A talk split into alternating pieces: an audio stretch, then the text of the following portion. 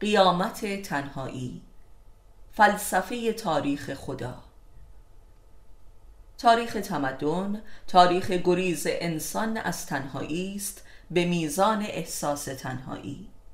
تنهایی به معنای تن شدگی محض است به معنای بیگانه شدن از ذات خیشتن که خداست.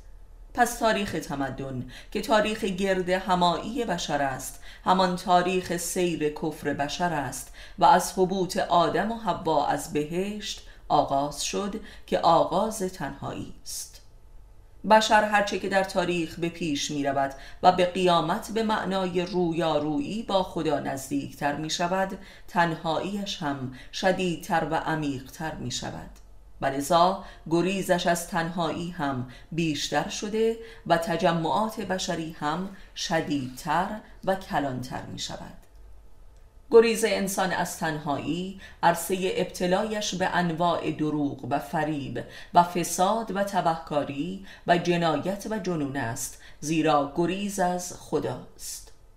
گریز از تنهایی بانی واقعی به نام عشق است که بزرگترین دروغ بشر در تاریخ بوده است. و لذا همه تباهی های او هم برخواسته از این دروغ بزرگ است که به جنگ می انجامد و باز مجبور به پذیرش تنهایی می شود تاریخ بشر به لحاظی عرصه قیامت تنهایی بشر است. قیامتی که نهایتا او را به جبر یا ذات تنهاییش یعنی خدا روبرو می کند و آنگاه از شر می گوید ای کاش خاک می بودم و آنگاه خود را در دوزخ سرنگون می سازد تا بتواند تا به تحمل تنها ماندن را داشته باشد و خدایش را در صلح و دوستی دیدار کند یعنی جمال تنهایی خود را ببیند.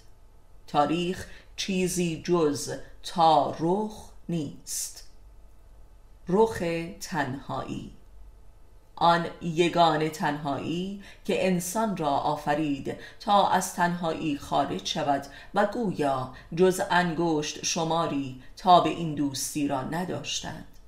دوستی با تنهایی خیشتن دوستی با خدا.